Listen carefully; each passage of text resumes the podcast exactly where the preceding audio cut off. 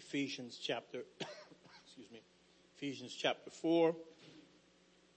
We'll be looking at verses 17 through 24, then we will pick it up at Romans chapter 8 and verse number 31. Reading from the King James Version and it reads, This I say therefore and testify in the Lord that ye henceforth walk not as other Gentiles walk in the vanity of their mind, having the understanding darkened, being alienated from the life of God through the ignorance that's in them because of the blindness of their heart, who being past feeling have given themselves over unto lasciviousness to work all uncleanness with greediness. But ye have not so learned Christ. If so be that ye have heard him and have been taught by him as the truth is in Jesus. That ye put off concerning the former conversation, the old man, which is corrupt according to the deceitful lusts, and be renewed in the spirit of your mind. and that ye put on the new man, which after God is created in righteousness and true holiness. Follow me to Romans chapter 8 and verse number 31.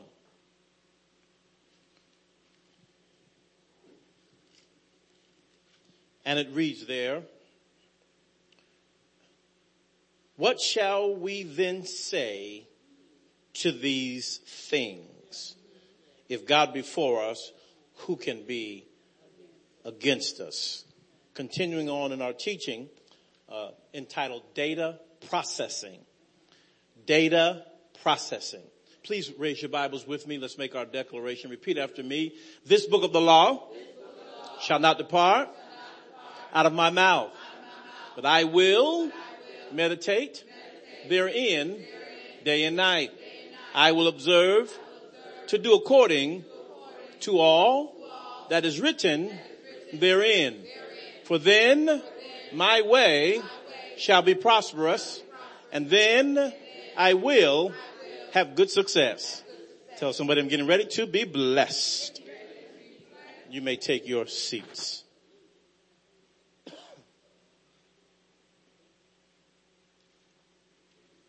data processing. Data processing or data processing. Purpose in our lesson that we're teaching is um, concerning, of course, decision making, and that is that we are to understand that decision making is critical to the action that will be taken. Again, that the purpose of our lesson really is to help us to understand that decision making is critical to the action that will be taken. So we're actually really dealing with, actually dealing with processing, how we actually process data. And again, the purpose, the purpose is to understand that decision making is critical to the action that will be taken. Okay? Whatever decision I make, there's a corresponding action to it. Amen. So we're really dealing with processing data, processing information, getting to a place that we make good choices, good decisions. Amen. And as we have our text there, we're looking as Paul's talking to the church uh, at Ephesus and he's teaching them about their difference in that now they are born again, that they're saved and that they don't behave as they used to behave. And he begins to show them their behavior in contrast to the new behavior in Christ. And then I pulled in the 31st verse of Romans chapter 8 where Paul's talking to the church at Rome. And I just pull out that one particular verse and he says, and what shall we say to these things? Okay. Now, again, I, I can't stress it enough that as believers, and I know you've heard this before, but don't turn me off, don't tune me out. I really need us to be conscious because faith, the Bible says that faith comes, cometh by hearing. So it's what we're hearing right now that's going to produce the faith for our right nows. It's not what we have heard. It didn't say faith comes by what we have heard. Faith comes by what we are hearing. ETH, what we constantly hear. Okay? What we're constantly hearing. A lot of people think that uh, because they had success yesterday or last week or last month, that they're going to have success now just automatically. No, you're not going to automatically have success. We always have to be built up and strengthened in our faith. Amen. always get that. Please always understand that. Some people say, oh, I got that already. No, no, no. Cause this thing may come, the same thing may come again, but in a different way. And you gotta know how to address it. You gotta know exactly what it is that you're looking at and know how to address it successfully. When you get strong in an area, you don't rest there. Here's what I mean by that. Once you get strong in an area, you have to maintain that now. Okay? You have to maintain. When you get there and you got things clicking, hallelujah, you can dance about it and that's nice. Okay? But you have to maintain. We have to maintain that level where we've gone to. You got to hold your victory, y'all. Okay? Because you're not guaranteed victory tomorrow. You got to stay strong so you can fight tomorrow. All right? So just because you heard this before don't mean that you don't need to hear it again. Hallelujah. Hallelujah. Hallelujah.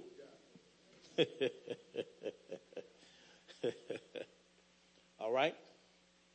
So then our decision making is going to be very, very important.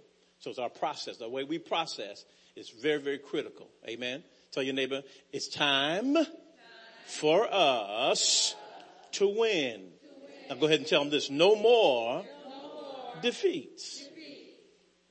That was one of the biggest things, one of the big things that Morris Cerullo, Evangelist Morris Cerullo, used to always talk about. Morris Cerullo used to always talking about uh, no more defeats. No more defeat. No more defeat. No more defeat. Amen. All right. So now let's be strengthened now in processing data. Okay? Now, when I talk in terms of processing data, I'm really talking about how we handle information. How we handle information. Okay? How we handle the information that's coming in. And for a believer, we have a lot of things that we have to respond to. Amen. We have a lot of things that we see in the world that we have to respond to. Lots of things. Okay. Anything from, um, anything from, uh, all kinds of relationships, whether it's the male and female relationship, whether it is the, uh, the man human to church relationship. How do I relate to the church, to the body of Christ?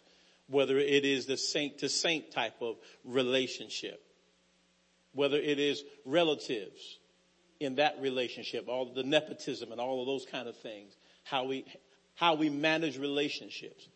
Very, very important. Amen. I, I have this thing about being objective. And I'll say this to leaders and potential leaders, tell you to everybody that as, if you're going to be a successful leader, you must always maintain an, a, an objective perspective. You always have to maintain an objective perspective. The moment you lose the objective perspective, you begin to play favorites. You play favorites or you make decisions based upon emotions. You gotta be objective. Amen. Your family members don't get better treatment than the rest of. Everybody has to be treated fairly. Amen. And we're not judging people. We always judge the actions and the incidences and the things that have occurred. when you know how to separate people from deeds, then you, you're on your way to being a good leader. Amen. And then those who are being led, followers, to be a good follower, I'm not really sure why I'm traveling down this road, but let me go ahead. To be a good follower, you always have to understand that if you are ever rebuked for anything or ever have, have to be chastised or you have to be redirected in a thing, always understand that it's not you that's under attack. That, so no, now, if we tell you you didn't do a good job, we're not, we're not saying that you are not good. We're saying that the job that you carried out was not done in an excellent fashion. So you have to be careful not to, not to merge what's being said and take it personal. Amen. Any of us in here have the potential of doing something in a not so good way, in a mediocre way. And if we say you didn't do a good job, we did not say that you were a bad person. But people do that. Okay? I'm trying to build, put some, you know, so we can grow some teeth for this thing now. Okay? You can't take things personal because we're not talking about you. It's the job that you did. Always understand. It's a job. We, we're judging the job, not you. God's, God's your judge. We're dealing with the work that you have performed. Are y'all with me? Okay. So with that in mind, I'm going to weave it back in here. Is how we process data. How you handle what you see. Okay. This new, this, this, this weather, it changed. Okay. How, how do we respond to that? What are we saying to it? Okay. Are we saying this is the day the Lord has made and I will rejoice and be glad in it? Or are we just mad about it done got cold again and windy, messing up our little flow? Okay. Now I know that's, I know that's real, you know, I, I, I know that's, that's, that's kind of, you know, just, real, I'm just kind of being picky, but I need to be sometimes. And you need to be too. Okay? But it's really how we respond to things. Okay, you're supposed to take delivery today. It didn't happen today. How you gonna handle that? You've been waiting for that thing and now today's the day they say you're supposed to take delivery on it. Well, it didn't happen. Drivers got, got hung up. Things happened. You couldn't take delivery on that thing that you had ordered, that you were waiting for. You can clear it out. Space for it in the house, in the garage. You, you couldn't take delivery on. How are you going to handle that? What's your response to that? David had to deal with it too because David got caught up one time looking at the wicked and how they were prospering in, as he thought. He thought they were prospering and he was looking at himself. He was, he was, he had that disease. He was comparing.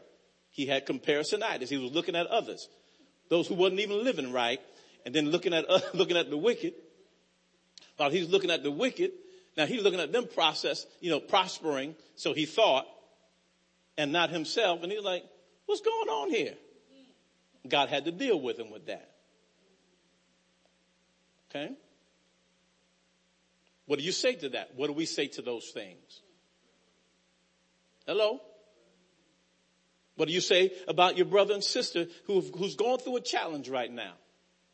How do you handle that?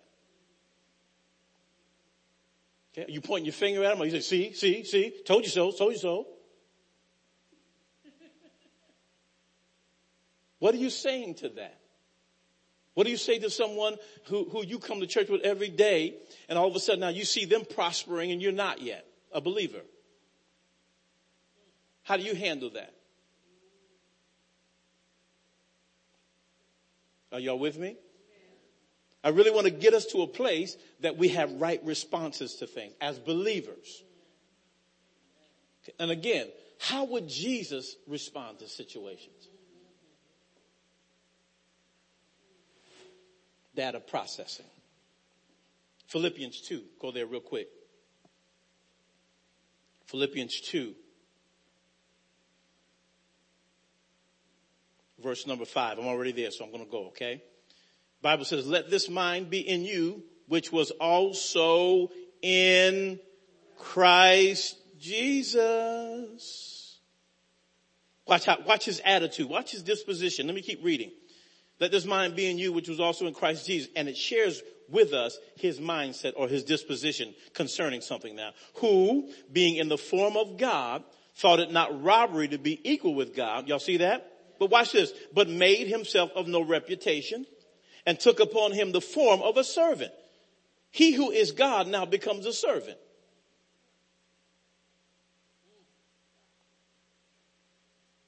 Okay. Made himself no reputation, took upon him the form of a servant and was made in the likeness of men.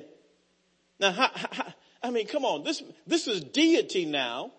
Now he's becoming a human.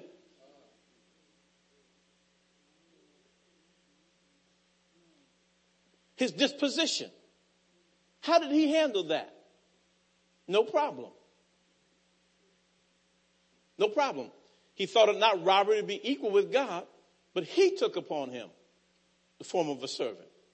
I think this is good. Bible says he made, where am I?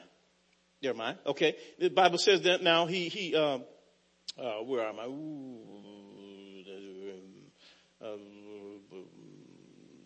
looking for something. Looking for something in there. I guess I must have hit it already. So let me go back again. Who been the form of God thought not right, but made himself. No, okay. Seven. But made of himself of no reputation. And y'all heard, some of y'all heard me, heard me say this before. If you don't make no reputation of yourself, then you have, you don't have one to have to uphold.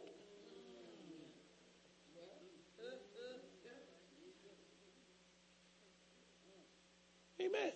Bible says he made of himself no reputation. In other words, here's the deal. The man knew who he was. And to submit himself to something he didn't lose himself. He knew who he was, but that's the power of knowing who you are. When you know who you are, you become more flexible. When you know who you are, you are more versatile. Come on. Because you never lose who you are just because you're submitted to someone. That's the strength of who you are. That's the confidence of who you are to know that I can submit to you. I can submit, I can submit to Vanessa right now. I'm her pastor, but I can submit to her and never have a problem being pastor. I can still be pastor, but yet submitted.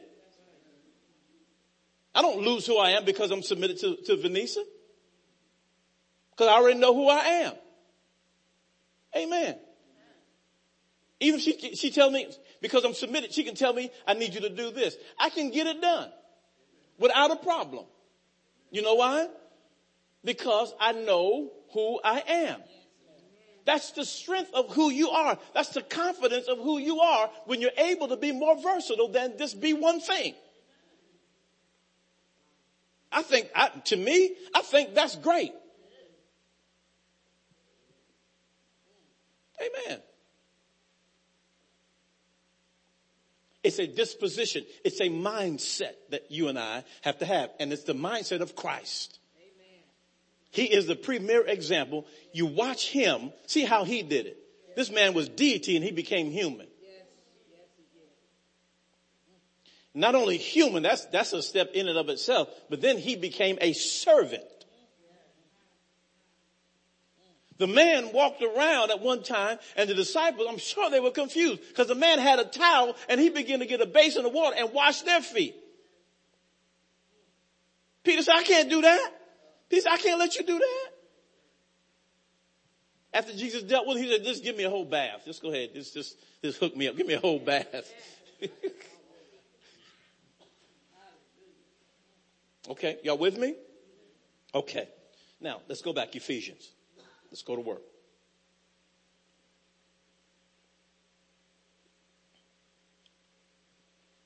We've looked at verse 17 because what we're doing now is we've been, I've been taking it, tearing it down now. We've been going verse by verse looking at it because we really want to see the contrast of who they are now versus who they were as a people.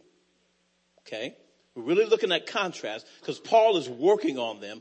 Paul is urging them. Paul is really, really, really, really pleading with them to help them to understand you are different now. Okay. Remember, I already provided the scenario that even as Paul is urging, you have to understand that if you grew up in a certain culture a certain way, it is not as easy as it is said to become something else. They were steeped in their culture. You know, there was a certain way they lived. If you're a heathen, you live like a heathen. You know, and that's your lifestyle. And now that you're born again now, your spirit is alive, you have a desire for God, but that lifestyle still is connected to you. You know what I mean? Because that's all you know. And so when someone tries to bring something different to you, there's sometimes there is a little bit of some friction. Because you don't know that yet. All you know is what you're used to. So Paul is really showing them in contrast and he's digging in. I love the way he's digging in this thing and showing them who they were before who they are. You caught that one, didn't you? Okay. So he says now, this I say therefore and testify in the Lord that he, that ye henceforth walk not as other Gentiles walk, but eh, how other Gentiles walk in the vanity of their mind. Remember we dealt with that, right? 18. Having the understanding darkened. Remember we dealt with that, right? Being alienated from the life of God. We dealt with that. Through the ignorance, we dealt with ignorance that is in them because of the blindness of their heart. 19, we spent last week sp- spending time on 19, who being past feeling have given themselves over unto lasciviousness to work all uncleanness with greediness. We dealt with that because we begin to look at debauchery, remember that? And seared conscience. We looked at that. Okay? Connected you with Romans 9 and 1. Don't go there, but just kind of listen to it real quickly. Romans 9 and 1. It says in the Amplified, I am speaking, excuse me. He says, I am speaking the truth in Christ. I am not lying, Paul says. My conscience, enlightened and prompted by the Holy Spirit, bearing witness with me. When we dealt with that? Let me give it to you in the New International Version. Paul says, I speak the truth in Christ. I am not lying. Watch this. My conscience confirms it through the Holy Spirit. So we, we're now at the place where we're talking about this conscience now. The conscience. Okay. Mind has three components. Okay. Our conscious, our subconscious, and our conscience. Okay, as we're talking about our conscience, we're saying the conscience is the seat of our belief. That's our decision maker. That's where we make decisions from, our conscience. That's our belief system. That's, that's what we really, really believe. No matter what we say, that houses what we really believe. And there are many people who are conflicted. They're saying one thing, but acting out another. And Paul is trying to get them, get their speech and their behavior to line up.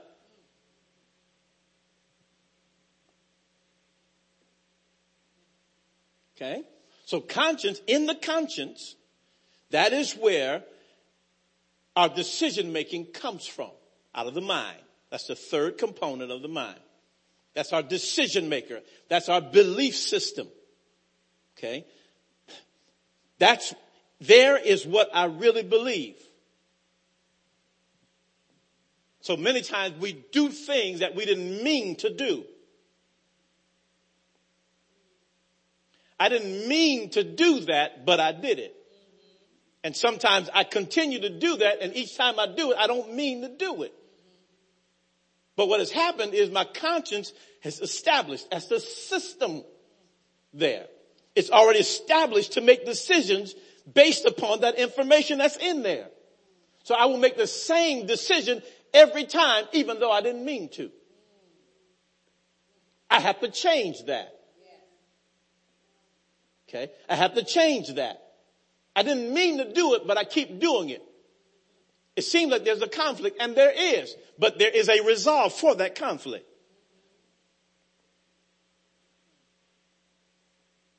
And that's where we are. That's where we are. Okay. I said that our conscience is shaped by four factors.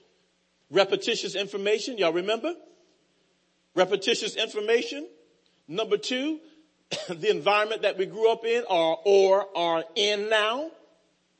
Number three, significant others. And number four, experiences. Again, number one, our, well, our conscience is shaped by four factors. Number one, repetitious information, what we hear over and over and over and over and over again. Number two, number two, the environment that we grew up in or in now simply says that where we are, where we grew up speaks to us. If we lived in a neighborhood, we grew up in a neighborhood and you, and the glass broke on, in the house, a window broke in the house, you put cardboard in it back then. When, when you get some money, move out into another area, get a nice house. If the window break, that's what you're gonna do. You're not gonna go to the store or call somebody and have them come over with their truck and all that. No. Where the cardboard at? You're gonna go in the basement. Go find some cardboard in the basement. You're gonna get one of them moving boxes, you're gonna cut it out, and you're gonna mash it right in the window. You're gonna fix it right up in the window. Nice.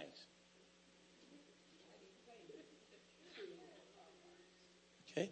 You don't wanna do that, but that's what's in your, that's what you're used to. Your environment shaped you to do that.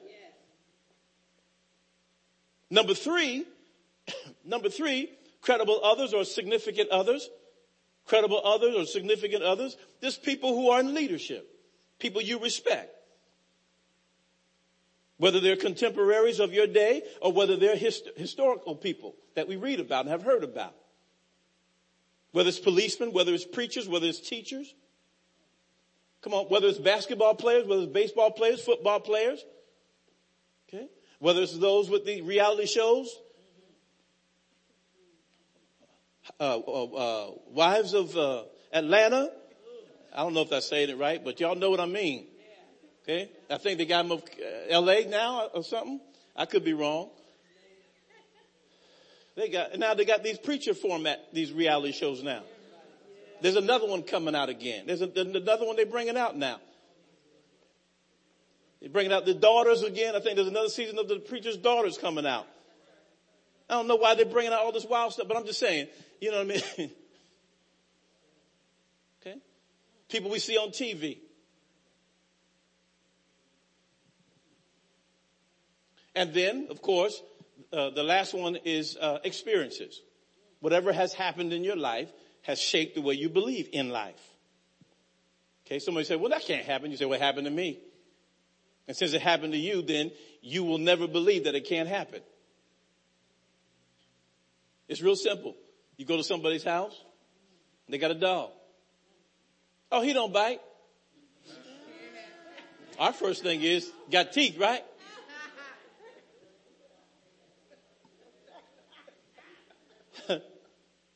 we had a martial arts uh, uh, trainer who had a school in the back, in the studio area in the back. And, uh, you know, he was my trainer. He worked me out personally. And uh, that was a good day, good times for me. I got to get back to something. But anyway, but you know, he, he, uh, uh, uh, he had a dog and he had, they're very, the, the dog he has very ugly dog. And everybody look at it, oh, it's so cute. It's an ugly dog. It's a special dog. You know I mean? It's got the real ugly, ugly face, but I guess it's a cute dog. But it's a very, very, you know, very expensive dog, right? And, uh, I said, he's gonna get big. He said, no, that's about as big as they get. I said, okay, big old face, little old body like, right?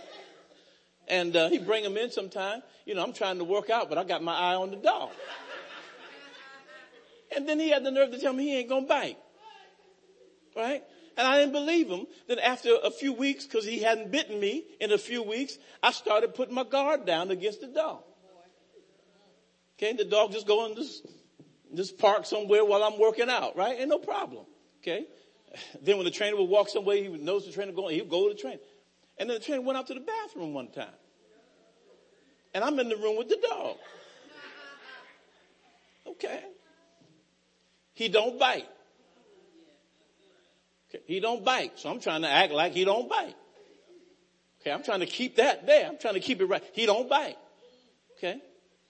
And the dog raised up, right? And he kind of, almost like he was circling around me. Looked like he was circling around me. Right. And, and, then he went and sat down on the other side. I said, okay, I got my, I know where you are. Okay. And then, you know, trainer came back in and I said, you know, he moved from over there over here. He said, oh no, don't worry about it. Right. And then I was in between one of my little short little breaks. Cause I was sitting on the floor, one of my little breaks, you know, trying to catch my breath for, I had 20 seconds in between before my next routine. And then the dog came over to me just sniffing.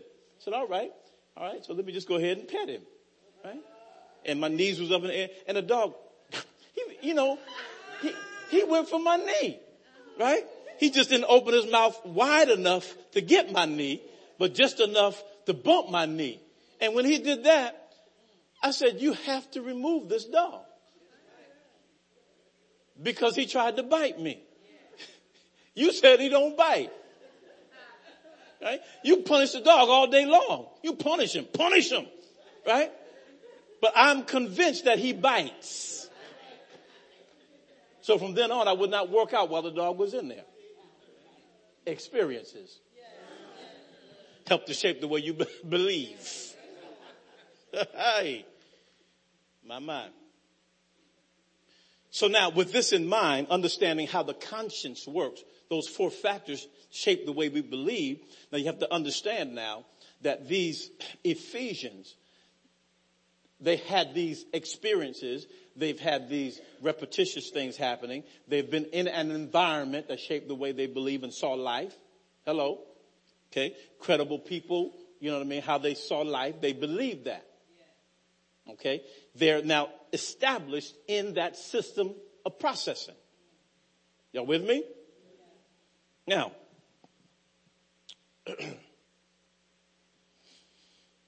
as a believer, it is important to have our conscience, my God, prompted by the Holy Spirit.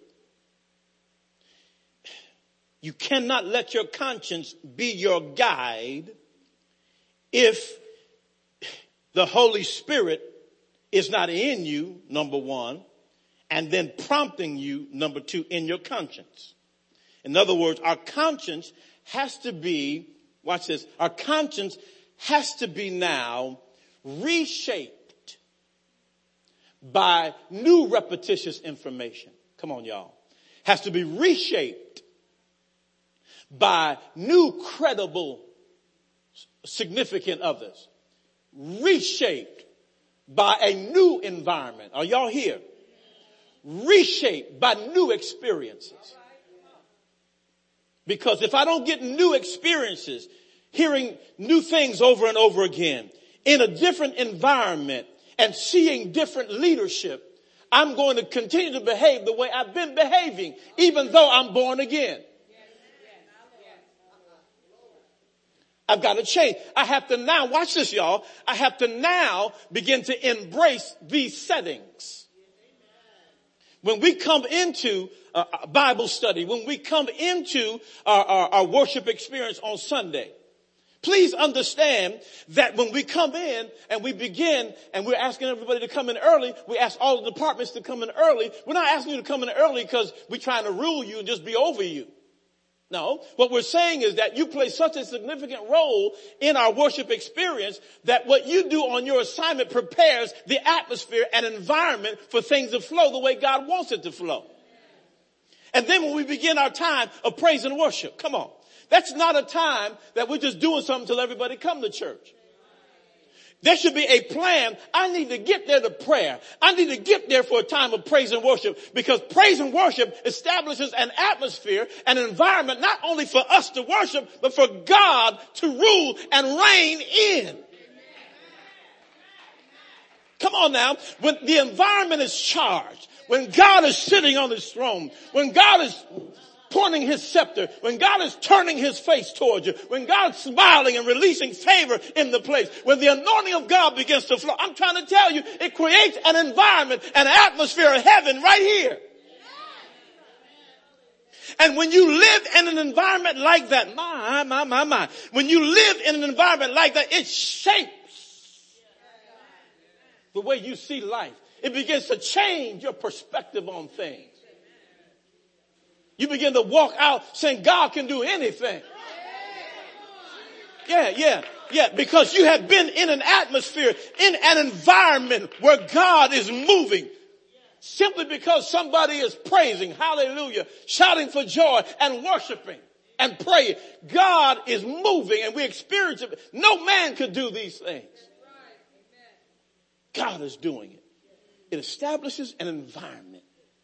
And my God, when you leave an environment like that, you long to be in it.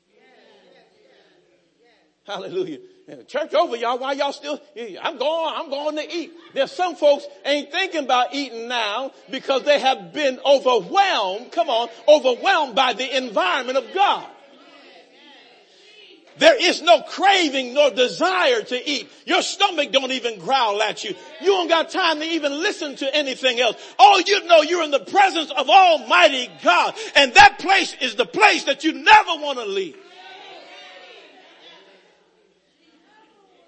Hallelujah. Thank you, Jesus. Hallelujah. It creates an environment you come in here and you get a dude like me who keep repeating the word of God over and over again. You heard it before, but hear it again for the first time. Keep repeating repetitious information. You heard it. Some of I heard in the last message. Some of I heard some of this in the message before that. I keep hearing the same things in the message in a different context, but some of the same things are happening. What am I doing? This establishing repetition. You keep hearing it over, over, and over. I received the message from this past Sunday from this past Sunday. I'm on my way down to Norwalk for service and I received the message on my way down saying that song that you did in service is still ringing in my ears. Still ringing in my ears. There is no God like our God. Still ringing in my ears. Right? And that's the first time you heard it. First time it was taught. I taught it in the service. How did I do it? I kept repeating it over and over and over and over and over until you couldn't look away and talk no more. You had to get involved now. Now you were singing it, singing it, singing it until it got inside your head. Then it got inside your spirit. You kept singing over and over, and then you say, yeah, there's no God like my God. No savior like my savior. No healer like my healer. You know what I mean? It gets in you because we're hearing it over and over and over again in an environment that's charged. Hallelujah. You think your worship leaders are not significant? They're ushering you into the presence of God. I'm just saying everything that's happening in, in, in places like this or wherever the people of God are, when you create an environment, it creates also a system. This is how I believe. So now when I'm dealing with stuff, I deal with it, come on, with the environment, not on the outside, but with the environment on the inside of me. I live with a, watch this, I live with a consciousness of God. Hallelujah. I'm God conscious. Everywhere I am God conscious. There's some things I don't do anymore, not because I don't want to do them. I just don't have no room for it. Y'all here? That just ain't no room for that up in here. Glory to God. Now look at verse 20 because I, I, I got stuck. I didn't mean to. Verse 20. Paul says, Ephesians 4 verse 20. I'm sorry, we're back there. He says, after he dealt with all that stuff, but you have not so learned Christ. He said, but you've not so learned, Christ. Here's what Paul's saying. He says, but you, in comparison to what I just described, Paul said, but you, not so. He said, everything, Paul said, everything I just described, he said, that's not you. Not you, not so. Mm-mm. You have learned Christ. You grew up in that as a culture. You're born again now. So now you don't do those things anymore. Not you. You've learned Christ. That's what he's saying in verse 20. He said, ain't you. No, no. You have learned Christ. That's what he's really saying. He said, that's not, that is not you. That behavior is not you. You've learned Christ. That's what he's saying. That's not you. You've learned Christ.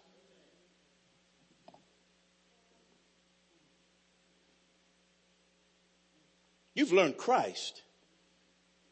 You've learned, learned, learned, learned, right? Everybody say pupil. Come on, say student. You've learned. In other words, you have become a disciple. You've learned Christ.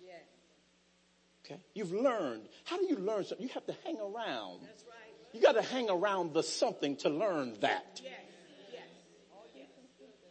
How you going to learn Christ over there? You learn Christ over here. Where is he? Wherever he is, that's, that's where we learn that. Everything that he is about, we learn there. Everything that he is for, we learn at the feet of that. Right there. Yeah. You can't expect Oh Lord, help me through here. You can't expect to learn Christ up in a bar, up in a club. You have no righteous expectation to learn Christ there. That's not being taught there.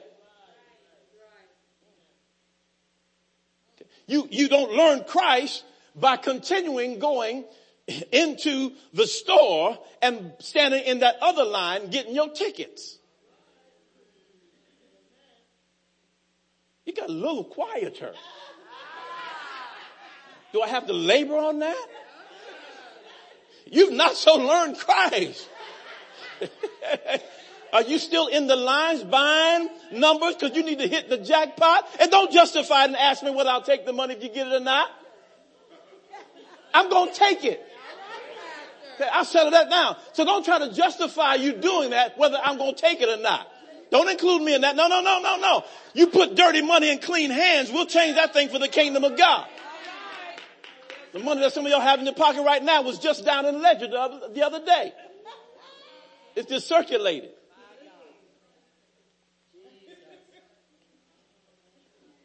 So don't play me like that. Why are you up in the store buying the buying tickets?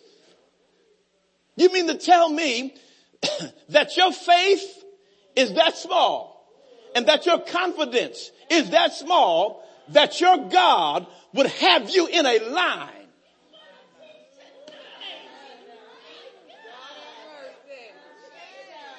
looking for accidental fortune. That's called luck, y'all. Looking for accidental fortune rather than being with a sure thing in Him. Yeah. Oh yeah. Oh yeah. Oh yeah. Yeah. That stuff, no, no, no, no. You're born again. You've not so learned Christ. Not you. You have learned Christ differently. We don't buy numbers. We don't have to buy numbers. Y'all better shout that out.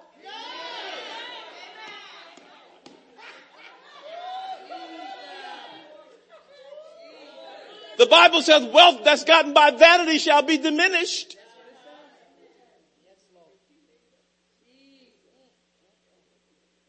Some of us playing, fooling around. Man, buying the tickets and getting the cigs, cigarettes.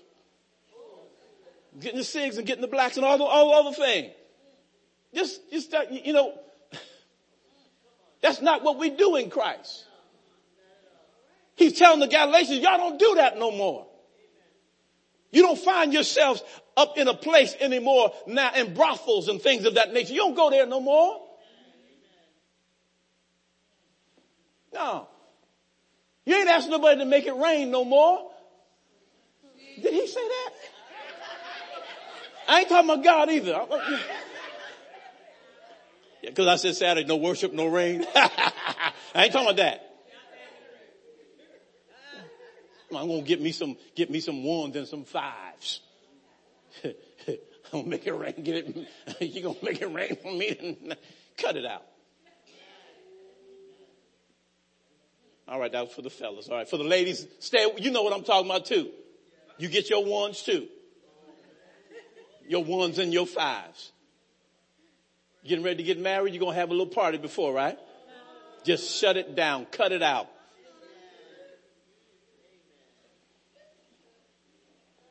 You're having a little party, a little bachelor, bachelorette party.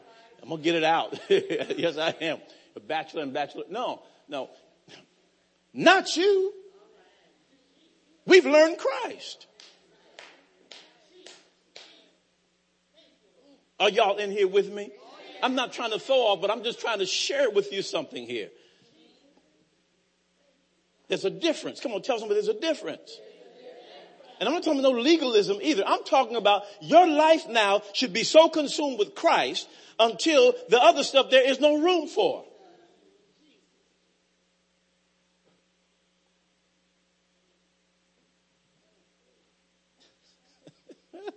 Pastor Hodge, you something else.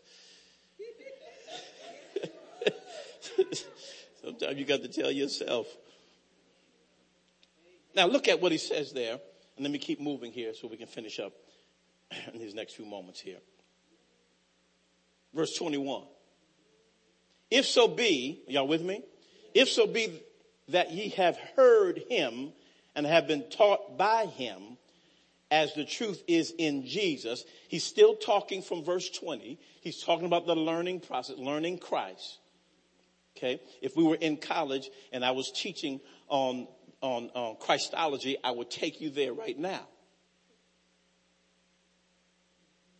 Okay. Cause it's really now, the lesson really is about Christ. Not just about Christ, the lesson is Christ. It's learning Him. So I would teach you all the things about Christology there. It's learning Him. It's not learning, watch this, my pursuit is not learning how to be prosperous. It's not my pursuit. No, my pursuit is Christ. Come on y'all. That's my pursuit. Christ. Oh, Paul says that I may know him in the fellowship of his suffering and in the power of his resurrection. I want to know him. Because if I know him, then I got the strategy for my situation.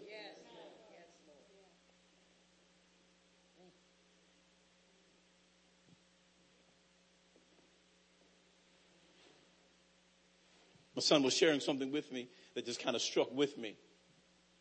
and as we were talking, he was just sharing something.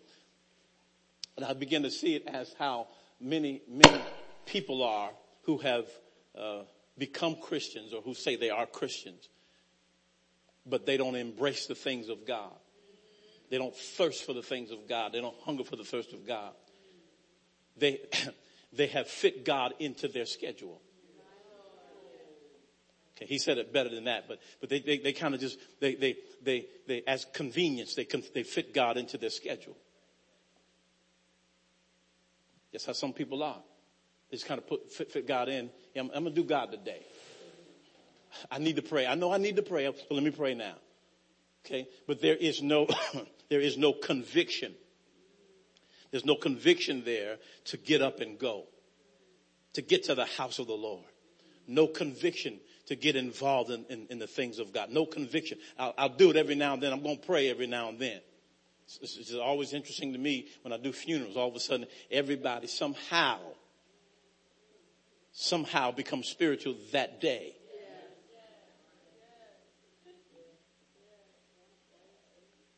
I've seen it once. I've seen it a hundred times. I've gone to meet with families, you know, at funeral homes and sat and helped to negotiate the whole process help the family and be with the family. And I love doing that. I really, really do. I love being with families, helping them get through that process. I love it. I love it. I love it because it allows God now to move into those moments now where he has their attention. You know, some of them anyway, but have their attention. And I love being in that process. And, and it's just, it's amazing to me though how everybody, you know, during that time, everybody has a spiritual thing. They have need now for the preacher. Cause this is what the preacher is for. But the moment the amen and we go to the cemetery and we go there and we earth to earth, ashes to ashes, dust to dust until the, that general, that great day of the general resurrection, you know, after we pronounce the final words, right? And then all of a sudden, but skirt, you hear cars, skirt, they're going over, over now to the, to the Elks or to wherever they're going to the place, right? For the repast. You know what I mean? And now they just gonna just do it up. Everybody done lost the spirituality now. Now, we, you know, this is not God right here. God was there in the funeral. Now this is something else right here.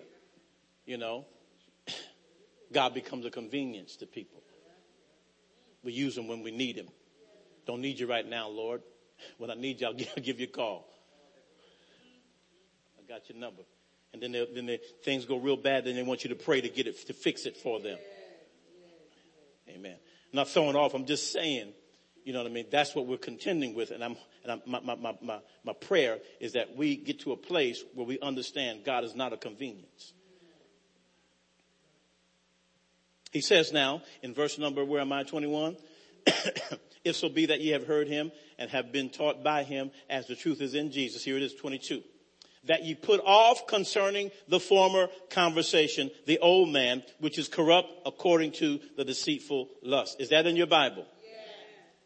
When he talks about putting off the conversation of the old man, he's talking about putting off principles, habits, and dispositions of the soul. Putting off principles, habits, and dispositions of the soul. Your soul is your mind, your will, and your emotions. Also your imagination and your intellect. Okay? So now it's talking about putting off conversation or behavior of the old man, dealing with putting off principles, habits, and dispositions of the soul. Sin, watch this. Sin is the soul, sin, excuse me, sin in the soul corrupts its faculties, and if not addressed, will grow worse and worse, causing destruction. I talked a little bit about, a lot actually last week about deceitful lust. It's killing you softly. Deceitful lust is the enjoyment of fleshly pleasures while killing you in the process.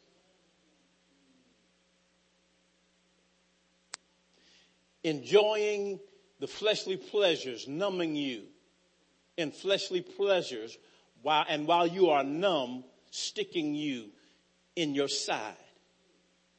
As we used to say, jugging you. okay. Jugging you. No, no. Sin in the soul corrupts its faculties and if not addressed will grow worse and worse causing destruction. Now pull up for me Romans 8 and 13 please.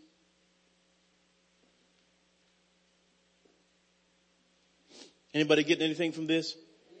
Breaking this down because it, we're still talking about decision making because if we're still contending with some of these things, that Paul is urging the Ephesians away from telling them that you are not that way anymore. If we're still dealing with that, that's the application now.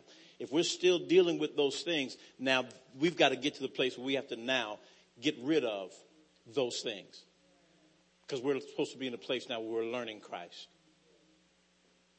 Okay? Okay. Sin, if not addressed, I'll say it again. Relevant. Sin, if not addressed, will continue to get worse and worse. That's what deceitful lust is all about.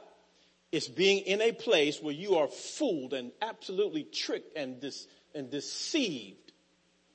Sin, when sin reigns, when sin is in rulership, when sin has dominion, I don't care how much you think you can control it. You cannot control it.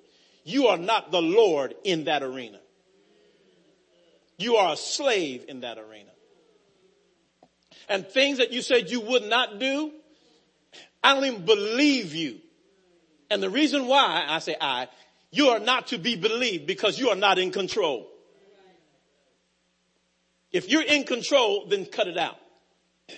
But you're not in control and because sin is in control, what happens if it is not dealt with and deaded, what will happen is it will get worse and worse and the things you said you would never do, you end up doing it.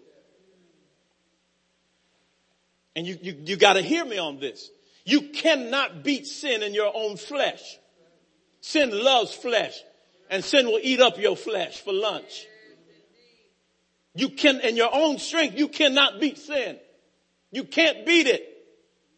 You cannot beat it in your flesh. And if it's unaddressed and dealt with, it will get worse and worse inside of your soul. It causes decay. It causes corruption in your soul. Your thinking starts getting off, perverted, all that kind of stuff. You get all these crazy thoughts in your head. You start dealing with crazy stuff. You start doing crazy stuff. Boy, I want to say some of it. but I can't. But you start doing things, you know what I mean?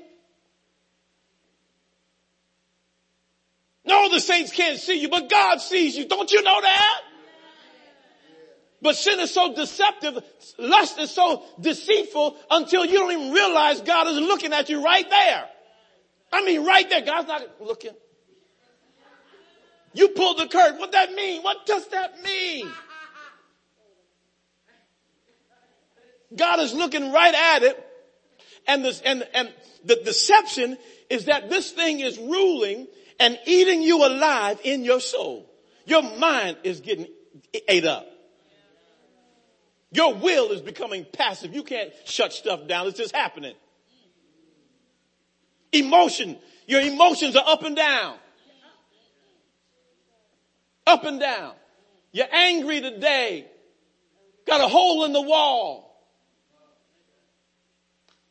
I wish I could punch somebody. You punch the wall. I need an outlet. No, you needed self-control. No, really, you, you need something. you need God. You need the Holy Ghost in you. The fruit of the Spirit being developed in you. Amen. Crying, trying to get your aunt, trying to get some, persuade somebody because you're crying.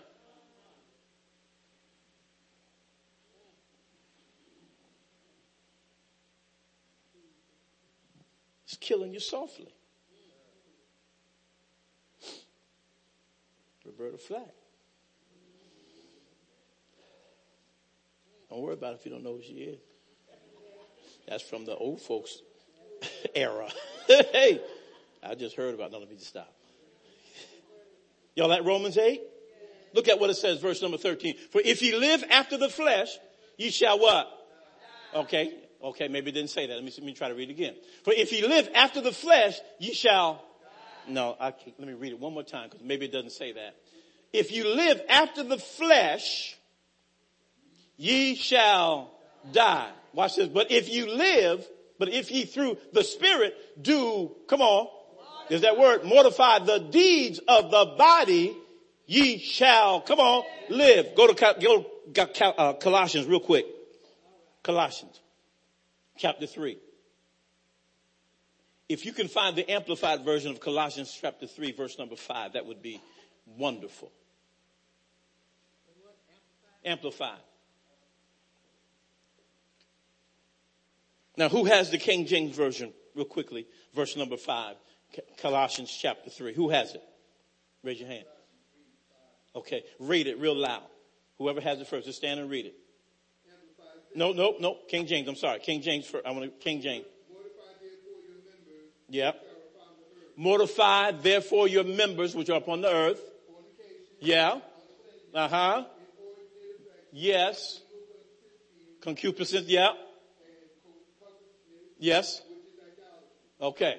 Thank you. I think that's it for five, right? All right. Look at what it says there in the in the um, yeah. Put it back up for me in the uh, amplified.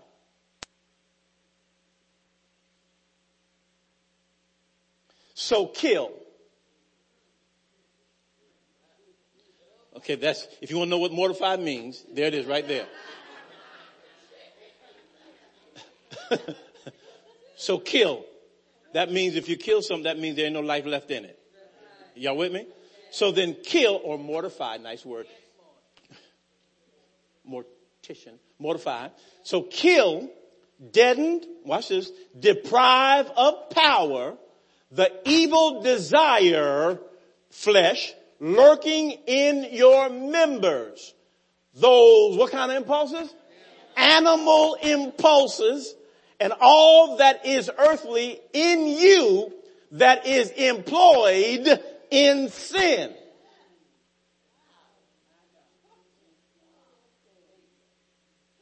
He tells the, he, let me just context.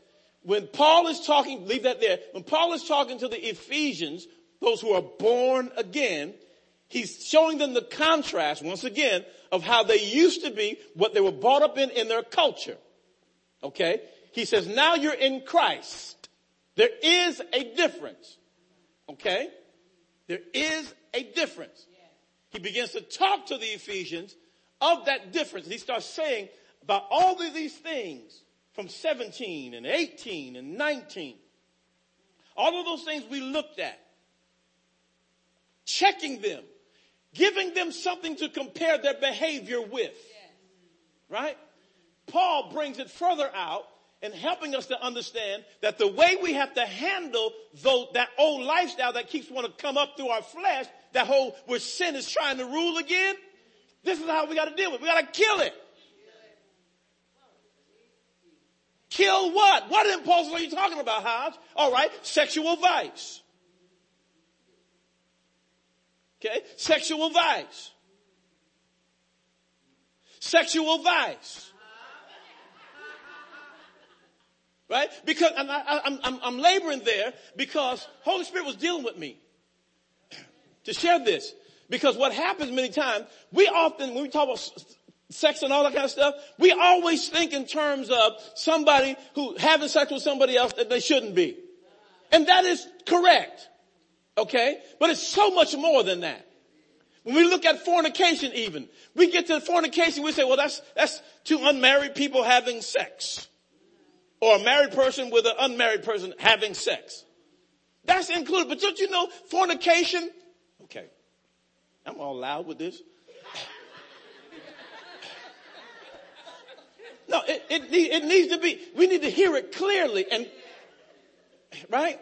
And I'm very, very serious about this. Watch this now. Fornication is the mother of adultery. Fornication simply means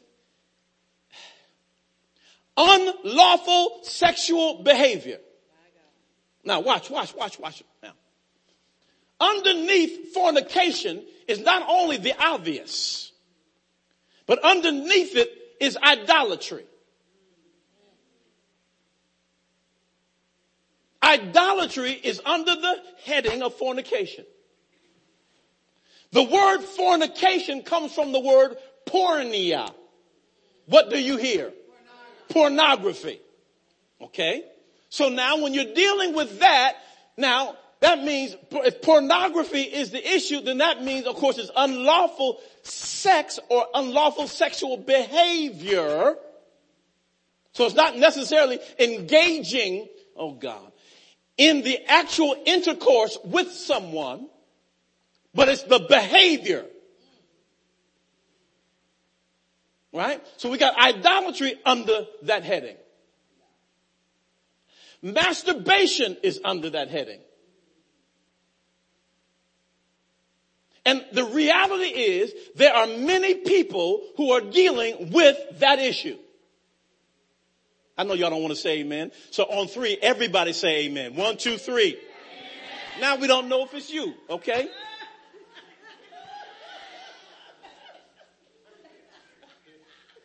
No, and I'm going here because many people are getting trapped up in this thing and can't get out of that. It has become a sexual vice. Some people are married and still engaging.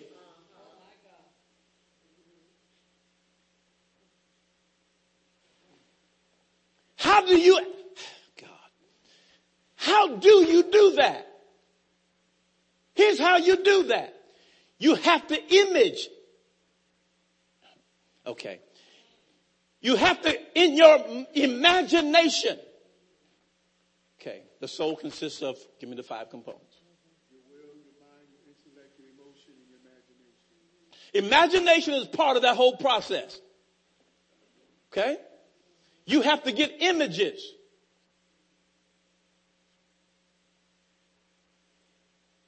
You have to reach into another realm. You have to get your mind set somewhere. Y'all, y'all hear me? And y'all that got stuff in the house and toys and stuff, you need to get rid of it. It's the spirit behind all that stuff.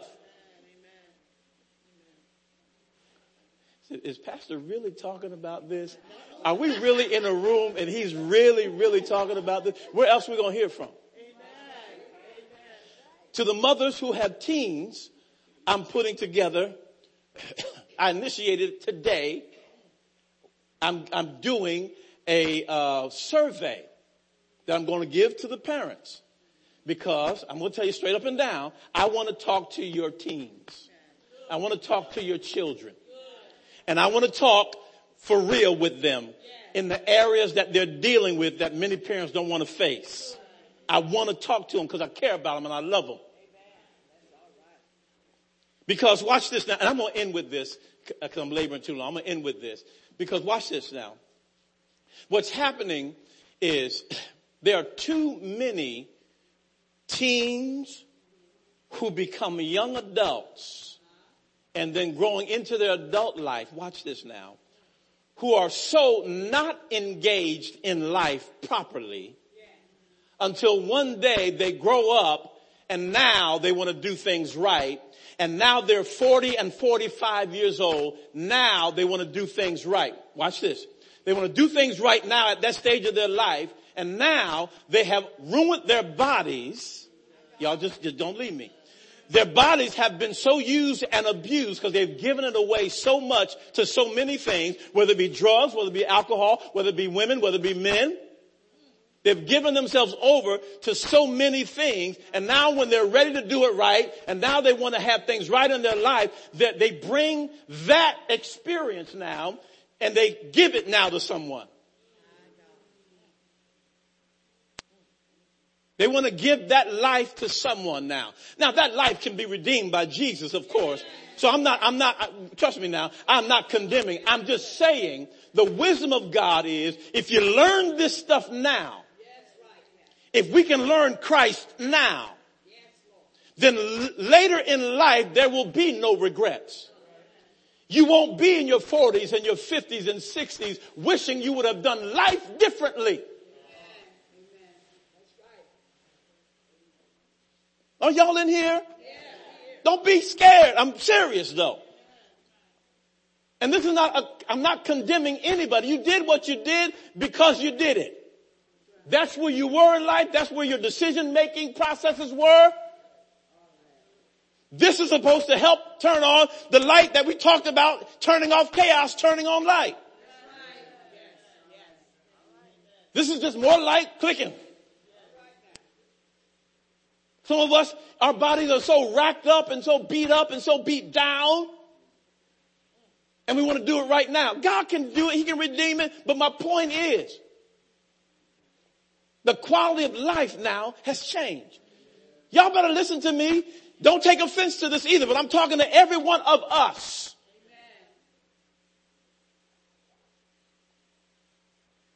And I don't want people waking up finally in life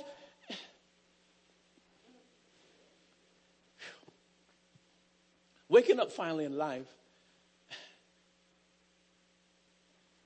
And now in starting life is very difficult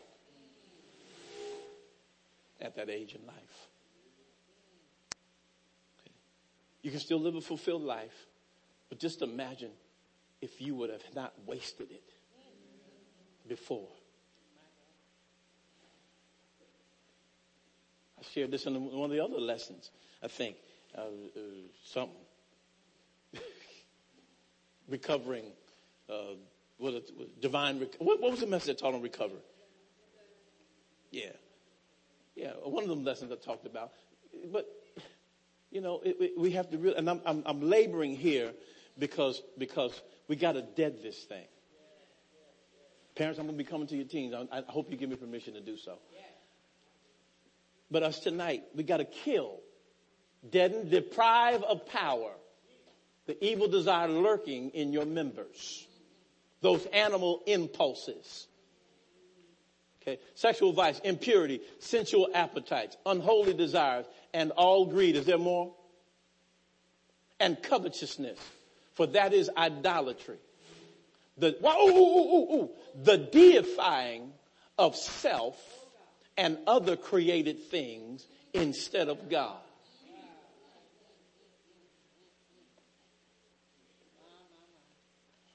Glory to God.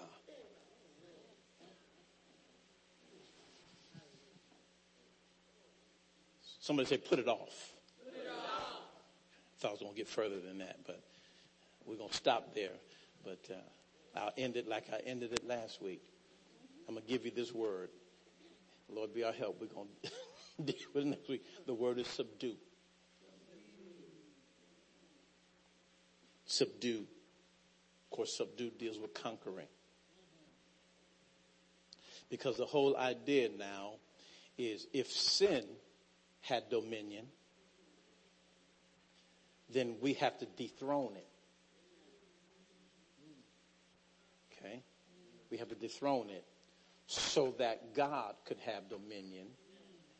Okay? And watch, if God has dominion, and He does, He can now give it back to us like He did in the garden. We have to dethrone sin. But you've got to catch it first. Subduing, subduing, I subduing has to do with this um, aggressive uh, engaging in warfare. When you subdue something, you're not passive about it. You are very, very aggressive.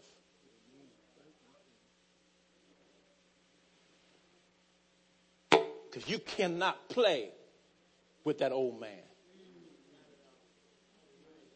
Missionary, you cannot play with the old man. The old man the old man, oh my God, the old man is very shrewd. You can't play with the old man. Brown, you know you, you can't play with the old man. The old man don't need a whole lot of room.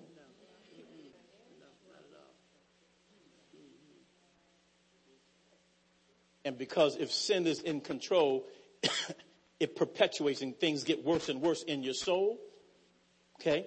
And because it's rapidly moving like that, you have to aggressively go after it. You got to subdue it. You got to catch it, wrestle that bad boy down, conquer it. Hallelujah. Wrap it up, legs, and wrap it up just like the, them cowboys do when they them bulls they ride them. Bulls get out there, right? And they got, and then they wrestle them down. And, that's how you got to do. You got to handle the flesh that way. You got to subdue it. And once you subdue it, once you conquer it, hallelujah, you can assume your position on the throne again.